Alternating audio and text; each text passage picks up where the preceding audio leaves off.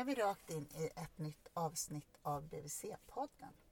Och idag ska vi prata om att förebygga barns utsatthet på nätet. Jag heter Malin Bergström. Jag är barnhälsovårdspsykolog i Stockholms län.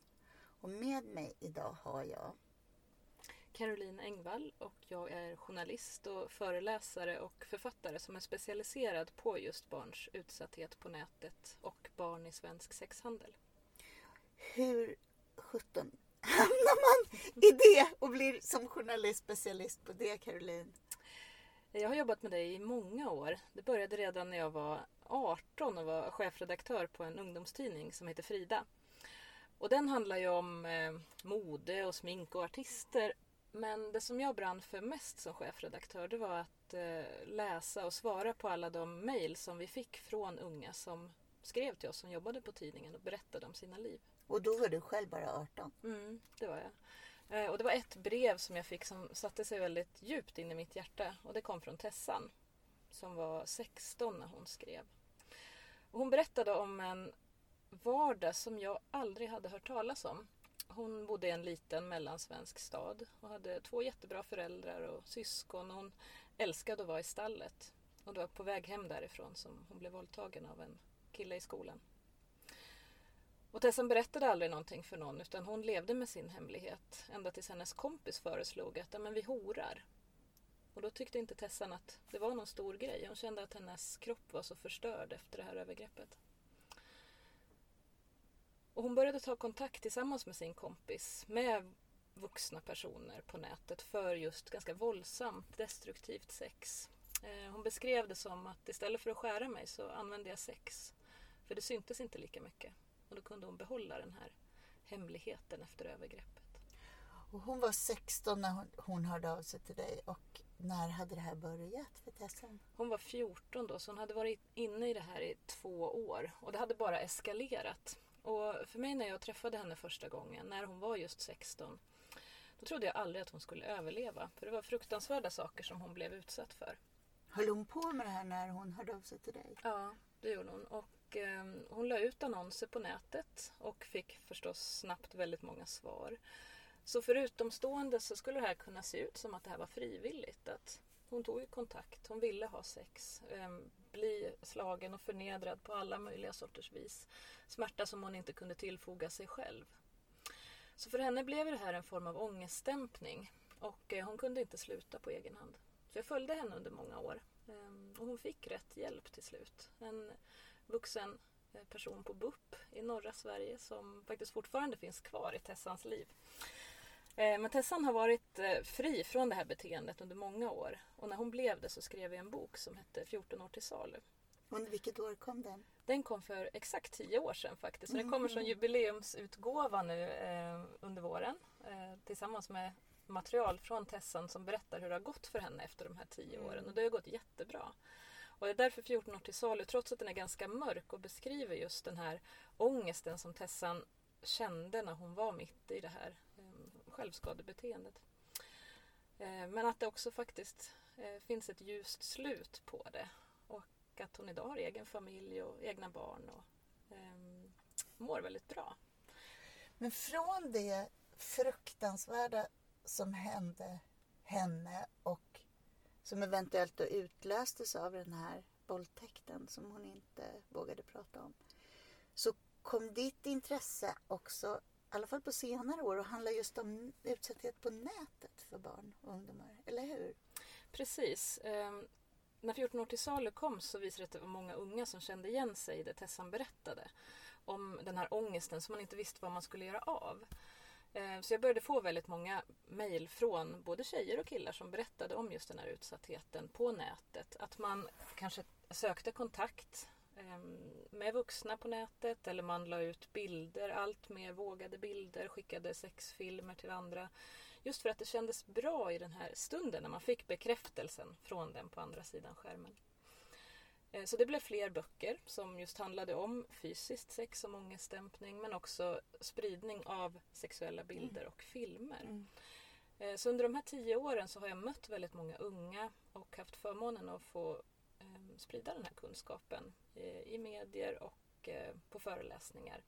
tack vare att det finns väldigt många modiga unga som har velat dela med sig av det de har varit med om. Och då är det så som jag vet att vi har pratat om i andra sammanhang att det som man kan göra på en skolgård, på en gata eller ja, i, ett, i ett, en bekantskapskrets eller så kan, när man istället förlägger det på nätet, rusa iväg på ett sätt som gör att man ännu snabbare tappar kontrollen över det. Mm. Det här kan ju gå väldigt fort. Ehm, de unga berättar ju själva att den här bekräftelsen som man söker eh, man kanske testar att lägga ut en bild som inte alls är speciellt naken. Men när man får den här snabba kicken av att ehm, få bekräftelsen. Då finns väldigt många vuxna som är beredda att ge våra barn just den här bekräftelsen. Eh, då kan det gå väldigt snabbt och speciellt kanske också om man har en eh, trasig bakgrund. Man känner sig inte riktigt sedd av sina föräldrar eller andra i omgivningen. Men det här kan verkligen hända vem som helst. Och de här barnen är ofta väldigt tysta om det de är med om. Eftersom de känner att ja, men allt är ju mitt fel. Det var jag som tog den här bilden. Det var jag som skickade den här bilden. Och de som finns på andra sidan skärmen är också väldigt duktiga på att eh, skrämma våra barn. Och lasta barn så att man tror att det här är ens eget fel. Mm. För du säger nu att det här kan man använda som självskadebeteende och det kan man initiera själv genom att ja, liksom testa sig fram lite sådär som man också ska göra i skolålder och tonår. Man ska mm. testa gränser lite grann och, för att hitta sig själv i någon lagom läge så småningom. Men det är väl också så att även barn som inte själv initierar det löper en risk att bli lurade. Mm. Och jag tänker också på att ehm, för dig som lyssnar nu så kanske det är lätt att tänka att ja, men det här rör bara barn i tonåren. Men så är det inte utan så fort barn börjar agera med andra på nätet så löper man en risk att möta de här personerna som inte vill barnen väl. Eh, och jag följer ju alla stora rättsfall som, som handlar just om eh, utnyttjande av barn för sexuell posering eller just också våldtäkt via nätet. Och där är det ganska många rätt små barn som figurerar. Och vad tänker du med rätt små? Ja, i ett av de här stora ärendena där det var ungefär 100 barn som var målsägande eh, som var aktuellt förra året. Där var det faktiskt en femåring som, eh, som var målsägare i det här ärendet. Och då hade den här femåringen blivit eh, utnyttjad av ett äldre mm. syskon som då hade mött den här mannen då på nätet. Mm. Så det här börjar tidigt och tidigare än vi tror. Så därför måste vi vuxna ta samtalen med barnen tidigt. Om nätet, när de börjar reagera med andra. Men också eh, när de är små, just prata om kroppen och integritet och just de privata kroppsdelarna. Mm. Eh, bra och dåliga hemligheter. Alltså bra hemligheter, eh, sådana som eh, handlar om julklappar, födelsedagspresenter. Dåliga hemligheter, sådana som, som känns dåliga i magen och som man ju ska berätta fast någon har sagt att man inte får. Och då tänker du att det är någonting eh, som man ska introducera egentligen när barnen är så fort de börjar prata? Bara några år? Ja, kanske ännu tidigare. Jag, jag har själv tre barn och eh, Eh, Eh, varje kväll i badet, redan från när de var i ettårsåldern, så började vi träna på de privata kroppsdelarna. Peka ut vilka är de här kroppsdelarna eh, på din kropp. Ehm, att ingen annan får röra dem om man inte behöver gå till läkaren eller tandläkaren. Att det är snippan och snoppen, rumpan och munnen. Ehm, och när barnen kan sina privata kroppsdelar och rättigheterna just kring sina och andras privata kroppsdelar, då blir kanske steget lite, lite längre när någon sen på nätet frågar om de kan skicka bilder på just de här privata kroppsdelarna. Du, du säger att man ska lära sig att det här är mina egna privata. Hur, hur pratar man med barn om det då? Ja, det finns en jättebra skrift kring det här som heter Stopp min kropp som eh, Rädda Barnen har gett ut och som går att ladda ner gratis på nätet som är superbra. Och rekommenderar jag alla att ladda ner och läsa. Och den kan man också tipsa föräldrar om om man till exempel jobbar på BVC. Och den kommer vi att lägga på webbsidan för det här poddavsnittet så att den är lätt att hitta. Mm. Vi länkar dit. Eh, nej, men man kan börja så tidigt som möjligt. Just att barnen också får träna själva på just ta hand om de här kroppsdelarna. Att man får börja träna på att torka sig själv så fort man eh, känner att barnen klarar av det. Så att eh, just eh, underlivet blir ens eget och att, eh, att barnen får, får veta sina rättigheter kring just de här delarna. Mm. Det var det ena, att man ska tidigt lära sig att det här är min kropp. Men sen så var det också hemligheter. Precis. De här hemligheterna som förövarna är väldigt duktiga på att eh, säga till barnen att de ska ha. Eh, förövare är väldigt duktiga på att skuldbelägga barnen själva. De är eh, väldigt effektiva i sina hot. Man tänker bara några år tillbaka i tiden så pratades det väldigt mycket om grooming. Att man gav barnen mycket komplimanger, att man förberedde barnen för ett sexuellt övergrepp ehm, på nätet eller i verkliga livet. Men idag går inte förövare tillväga så för det tar för lång tid. Utan man går direkt på ganska grova dödshot mot barn. Man säger om inte du skickar en nakenbild till mig då kommer jag hem till dig och, och dödar din mamma. Jag dödar din hund. Man tar reda på detaljer om barnen, kanske om barnens skola eller just vad husdjuren heter. Och säger jag står utanför dig imorgon om inte du skickar den här nakenbilden. Och har man väl skickat då en första nakenbild så är det väldigt lätt för de här personerna att hota med mm. att utpressa barnen. Att eh, om inte du skickar fler till mig så kommer jag sprida den här bilden på din skola eller till dina föräldrar. Och plötsligt kan då barnen vara, vara inne i någonting som man sen inte kan stoppa. Och det här gäller också ganska små barn. Jag följer ärenden där 6, 7, 8-åringar har tvingats skicka bilder på sig själva via helt vanliga spelsajter, till exempel som Minecraft där man chattar med andra eller Star Stable eller Momio till mm. exempel. Så det här är viktigt för, för alla vuxna att känna till att de här förövarna de eh, trålar brett och skickar ut förfrågningar till tusentals barn. Så kanske de får ett napp och det räcker för dem. Mm. Och då tänker jag, om jag återknyter till det här med hemligheter, att det vi vill lära barn så tidigt som möjligt, det är att om du ska ha hemligheter med någon, då ska det vara med någon som känns snäll. Och att det finns lagar i Sverige som hjälper barn och skyddar barn och att man som förälder alltid kommer hjälpa dem om någon är dum. Och att man kan vara dum på olika sätt genom att försöka lura barn och säga åt dem att de ska, måste göra ditt eller datt eller så. Mm. Eller hur? Verkligen. Och det är också viktigt att tänka på att eh, man pratar med barn om att folk på andra sidan skärmen kanske inte alltid är den person de utger sig för att vara. Ehm, spela rollspel tillsammans med barnen. Och det viktigaste är att man är nyfiken och engagerad i det de gör på nätet. Och det kan man också göra från när barnen är väldigt små. Mm. Man sitter bredvid dem och, tittar på deras Youtube-klipp och pratar om vad är det för, för något vi ser. Um, när de blir lite äldre och kanske börjar följa olika Youtubers. Vad är det de pratar om? Hur, hur är det här språket? Är de schyssta mot varandra? Mm. Och det här är ju ett hårt jobb som förälder. Mm. Det är ju jättebekvämt att låta dem sitta själva när man själv vill ha lite tid med, med andra saker. Mm. Sin egen telefon mm. kanske. Eh, men det är vårt absolut viktigaste jobb att visa att vi är engagerade i deras värld på nätet. För i deras värld så finns det inget online eller offline. Utan de befinner sig där och det är ju otroligt bra. De kan så mycket mer än vad vi någonsin kunde i deras ålder. Jag pratade med min eh, nioåring om det här igår. Han pratar flytande engelska och kan konversera med vem som helst. För han ser ju alla filmer och Youtube-klipp på engelska. Och jag, när jag var i hans ålder då hade inte vi ens börjat med engelska. Det gjorde vi i fyran. och då började vi med hello och good morning och möjligtvis någon liten färg och siffra. Så allt det här, vi måste ju förhålla oss till nätet som en, att det är en fantastisk värld för våra barn att dyka in i. Och det vi pratar om idag, det händer ju tack och lov väldigt få barn. Mm.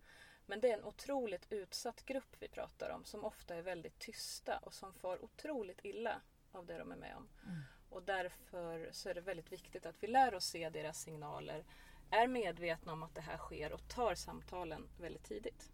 Jag tänkte på att även om det är väldigt få barn som råkar ut för sexuella övergrepp på nätet så finns det ju en massa mycket mildare former av saker som kan bli jobbiga på nätet som handlar om att man retar varandra, att man är taskig, alltså sånt som förekommer överallt där barn eh, vistas. Men där man också kan känna sig lite ensam och som också kan liksom sprida sig lite bredare sådär snabbt. Och inte bara barn tyvärr utan hela klimatet eh, på nätet är ju ganska hårt och där gäller det att vi vuxna också är goda förebilder. Eh, vi tänker på hur vi kommenterar i kommentarsfält och hur vi pratar om andra även hemma. Det är också jätteviktigt för att lära barnen en grundläggande respekt för andra på nätet också. Sen tycker jag att det är en verklig utmaning att kommunicera kring att vara delaktig som förälder på nätet. Därför att den, alltså som man använder skärmar idag, det som jag tycker vi ser på BVC, det är att dels att man som förälder använder dem för att ta barn igenom jobbiga situationer. Alltså man ska till förskolan, man ska sitta i bilen, då är det lugnare om ungen får kolla på någonting. Men sen är det också ett sätt att få en paus själv. Att liksom hinna laga mat. Att... Så det där är väldigt dubbelt. Eh, jag tycker att det som du pratar om det är egentligen inte så självklart i småbarns vardag. Att jag ska sitta bredvid när jag äntligen får chansen att göra något annat. Nej, och här är ju nyckeln det här grundläggande förtroendet som man bygger till sitt barn. Eh, just att man ska ju inte behöva sitta bredvid barnet hela tiden utan man ska ju inte spionera, man ska inte kontrollera barnet. Ehm, Ehm, där visar ju all forskning att det kan få helt motsatta effekter om man gör det.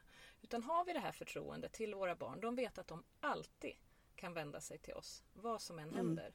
Och det här kan vi ju praktisera på andra plan också i, i vardagen med barnen. Att visa att men jag blir inte arg när du kommer och berättar om det här som, som ändå hände. Um, när vi använder sådana små knep.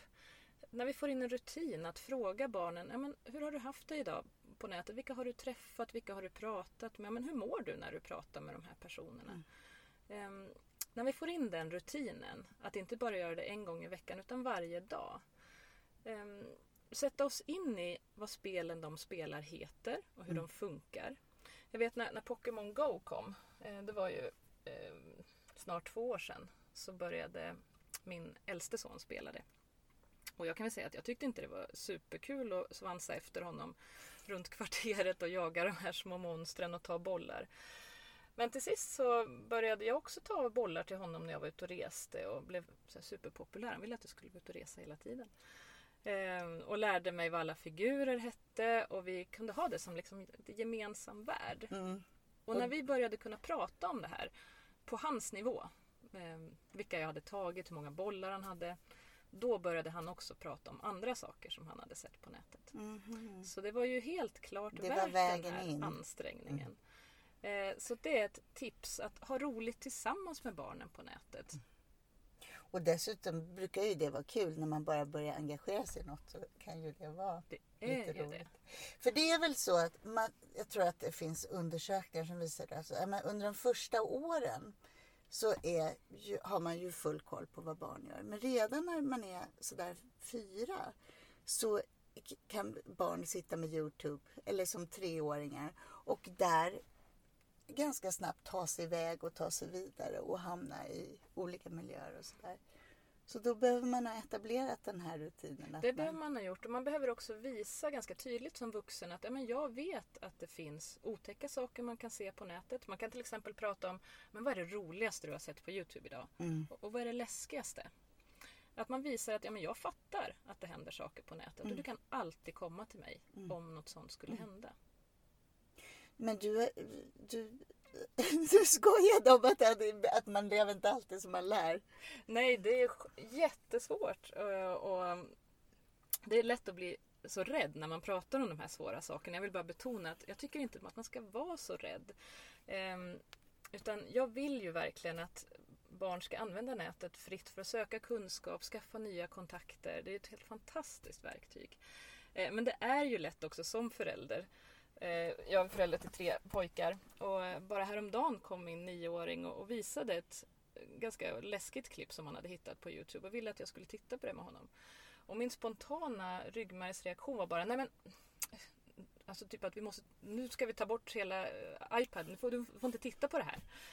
Och han lommade tillbaka in till sitt rum och jag satt kvar i köket och tänkte jag gjorde ju helt fel. Nu kommer han aldrig mer tillbaka. jag tog tre djupa andetag, gick och knackade på hans rum och sa men förlåt. Eh, det var jättebra att du kom och visade det här. Och när det händer igen så, så kom och visa det igen så pratar vi om det. Eh, och jag kände väl att det blev väl ganska bra till slut. Men ryggmärgsreaktionen är ju ändå att man vill bara ta bort mm. allting. Man vill mm. bara, de ska inte få ha några telefoner eller några skärmar, mm. någonting. Mm. Vi ska bara utrota allt vad internet heter. Men det är ju inte det som är mitt eller vårt mål eh, med det här. Utan vi vill med den här podden idag prata om vad är det som händer barnen på nätet. Jag ser ju verkligen baksidorna av just hur förövarna arbetar. Jag följer de här stora rättsfallen med oändligt många barn som är målsägande och som far väldigt illa. Men samtidigt så får vi inte bli rädda utan det här är barnens vardag. Vi kan inte ta bort nätet utan det är här mm. för att stanna och vi måste se det som det positiva det faktiskt är och lära oss och barnen att hantera det. För jag tänker att det också är när, om jag är förälder till ett litet barn, så är det också en, finns en massa känslor kring barns skärmanvändning som gör att det inte bara är så att barn inte berättar för mig vad de gör och att jag kanske inte engagerar mig i deras tillvaro på nätet för att jag har fullt upp med annat eller inte ah, har tagit det som vana. Men sen är det också så att vi ofta själva som vuxna har en massa skam kring det där. Man har skam kring att barnen överhuvudtaget använder skärmar, att man själv är lite fast i det. Och det tror jag är en jättefarlig situation därför att de som blir, åker mest dit är ju barnen i det. Det måste ju vara... Jag tänker att vi på BVC verkligen kan hjälpa till att öppna upp kring det här. Att vi måste prata om det därför att vi måste vara lite kunniga och lite på och mm. lite medvetna kanske kring. Mm. Och där har ju BVC en otroligt viktig uppgift. Dels är att förstå att det här händer även ganska små barn. Men också att se just de här familjerna, dels de som är i utsatthet. För det finns ju riskgrupper eh, som man ska hålla ögonen på lite extra när det gäller just den här utsattheten på nätet. Och dels är det ju barn som har någon form av eh, trauma som de har varit med om tidigare. Och det behöver inte vara sexuella övergrepp utan det kan också vara en förälder som är svårt sjuk eller ja, eh, alkohol, alkoholproblem i familjen eh, som är i ökad risk att utsättas för saker på nätet. För att man söker just den här bekräftelsen. Och då tänker skörhet. du där att det också, det som man söker bekräftelse men också att det kanske inte finns det föräldraskyddet där. Precis. för en röd önskar. tråd i just de här barnen som blir utsatta på nätet. Eh, det är ofta att man inte har känt sig sedd i barndomen. En bristande vuxenkontakt. Och det gäller även förövarna som beskriver precis samma sak. Så där har vi en väldigt viktig uppgift i just att eh, eh föräldrar måste se och vara delaktiga i sina barns liv. Så då har vi dels det här som vi på BVC stärker hos alla föräldrar, det vill säga trygga anknytningsrelationer, lyhört föräldraskap, att vi är med, att vi lär oss se och tolka barn och att vi finns där för dem när de behöver oss. Mm. Och jag kan också bara nämna fler riskgrupper. För dels har mm. vi ju de som har en utsatthet tidigare. Eh, men också när de blir lite äldre då HBTQ-gruppen är väldigt utsatt. Just homo, bi, transpersonerna speciellt som kanske inte känner sig eh, bekväma i sin kropp och känner att ja, men jag kan använda den till precis vad som helst. Jag kan ha våldsam sex, jag kan lägga ut nakenbilder på nätet. Det spelar ingen roll, jag känner mig inte bekväm i min kropp. Det är också en sån här eh, viktig signal. Om en ung person beskriver att ja, men jag känner mig så ful, jag känner mig så äcklig, eh, jag trivs inte i min kropp. Det kan vara en sån signal att haja till inför att eh, de unga kanske har lättare att dras in i just den här mm. att man kan förstöra sin kropp på olika sätt. Så utsatthet, hbtq-gruppen, eh, barn och unga som har någon form av diagnos, som har svårt med kritiskt tänkande, eh, svårt med gränssättning kring sig själva. Också en grupp att ha ögonen på lite extra mm. när det gäller att förebygga utsatthet via nätet. Mm. Och den kunskapen tänker du att man kan sprida till föräldrar också? Absolut. Och framförallt som, som vårdpersonal mm. vara medveten om just de här extra mm. eh, riskerna som de här grupperna löper. Hur tänker du Caroline då att man som BVC-sjuksköterska kan ta upp de här sakerna med föräldrar för att just inte skrämma ihjäl folk eller trampa rakt i en massa skam eller så? Eh, jag tycker det absolut viktigaste att man tar upp det och utan att skuldbelägga föräldrarna. För jag tror att många föräldrar känner väldigt stor skuld i att man låter barnen sitta framför skärmen just för att man själv behöver just det här andrummet. Så redan från början är det här ett väldigt laddat ämne. Mm. Men om man som BVC-sjuksköterska visar att ja, men, jag har satt mig in i det här. Jag lägger ingen skuld på dig som förälder men det är viktigt att att vi alla känner till vad som kan hända. Speciellt när man kanske kommer upp då i femårsåldern när man ska släppa iväg barnen. Ehm, berätta att ja, men det kan vara bra nu att ha den här dialogen med dina barn om eh, vilka man möter på nätet, hur de mår där. Ehm, man är delaktig i deras värld, alltså så nyfiken så att man nästan spricker alltså på riktigt. Inte bara låtsas. Ehm, och det här tror jag är viktigt att alla vågar ta upp. Mm. Och det här måste man också som BVC-sjuksköterska kanske träna sig på. För det här är ju svåra samtal att ta med föräldrarna och det kan man träna på tillsammans med sina kollegor. Mm. För det är också en lite annan ingång än om man tänker att BVCs grunduppdrag är hälsa och att det handlar om att barn ska ha en varierad stimulans under en dag och så. Så det vi behöver lyfta nu handlar om att inte bara prata om skärmtid utan att prata om vad händer i den här skärmtiden och hur viktigt det är att vi föräldrar är med i den. Jag tycker det finns en rolig, jag tror Statens medieråd som har gjort någon eh, undersökning där man ser att som förälder när man småpratar med sina barn så pratar man om så här, vad har du Eh, vad, vad, har du läst? Liksom man frågar om böcker. Vad fick, ni till, vad fick ni till lunch idag? Och så. Och ganska enkelt skulle man ju där kunna koppla på en sån sak som vad har du gjort på nätet? Precis som du föreslog. Mm, och tycker man det är jobbigt, kanske speciellt om man pratar med äldre barn och veta hur man ska ta upp det, så koppla det till aktuella händelser. Har man mm. läst någonting i tidningen, sett på nyheterna om något aktuellt fall, prata om det tillsammans med barnen. Um, en del eh, brukar säga så här, men kan man verkligen prata om de här svåra sakerna med sin 11-åring? Ehm, och då kan man ju tänka så här alltså, att risken att det är du som berättar för en 11-åring vad Snapchat är, den är liksom ganska liten. så att de här barnen vet mycket mer än du tror. Och genom att visa att du också fattar så har du ett har kommit ett väldigt bra steg på vägen för att få dem att förstå. Vunnit lite respekt kanske. Precis. Men som sagt, det är ett hårt jobb, men vi måste göra det för våra barns skull. Jag tänkte på en annan sak och det handlar om riktigt små barn som man ju önskar att de ska leva i en oskyldig bubbla där, det, där allting är gott och fint. För när man börjar prata som du sa om privata delar på kroppen som man bara får själv och man bestämmer över och hemligheter och så här. Så där någonstans måste man också säga att ibland är någon dum och mm. den måste man akta sig för.